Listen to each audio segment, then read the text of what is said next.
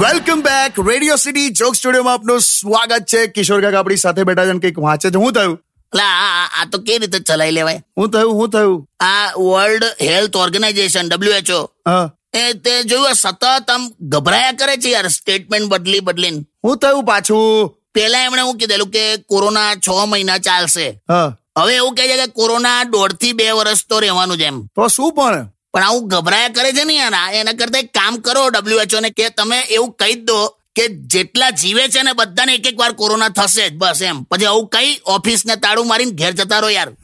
તમે કેમ આટલા આ યાર આવું ગભરાયા કરે છે યાર એ એમનું કામ કરે છે ગભરાવાનું એ કામ કહેવાય એમ નહીં ઇન્ફોર્મેશન આપે છે હું ઇન્ફોર્મે એના કરતા વેક્સિનની રેસીપી આપી દો અમે ઘેર બનાવી દઈએ બીજું હું એ રેસીપી કહેવાય તારે હું યાર લા તું જો હવે આવું બધું ચાલુ આ લગ્નોની સીઝન આવી ને તું આ માથે ટીકા લગાવવાના બદલે વેક્સિનના ટીકા લાગશે તું જોજે અરે કાકા સંગીત સંધ્યાના બદલે વેક્સિન સંધ્યા થશે તું જો એટલે ના થયું હું વેક્સિન સંધ્યા અરે હારું જ આ માસ્ક પહેર્યું આ બધું તો એક એક રીતે છે ને પેલી ટેવ આંગળી નાખવાની ટેવ છૂટી ગઈ હે નાકમાં હવે આ બધું બોલવાની જરૂર છે અત્યારે પણ અત્યારે કઈ તમે માસ્ક પહેરી લીધું મેં જાઉં છું અત્યારે કઈ જાઓ છો મારા ભાઈબંધને કોરોના થયો છે ને શું વાત કરો ભાઈ બંને કોરોના તો પણ તો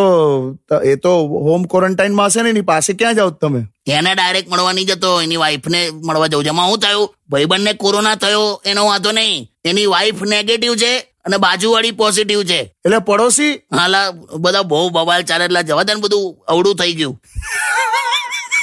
મગજમારી થઈ ગઈ ચાલ કાંઈ નહીં મેં નીકળું છું stayed with radio city ninety one point one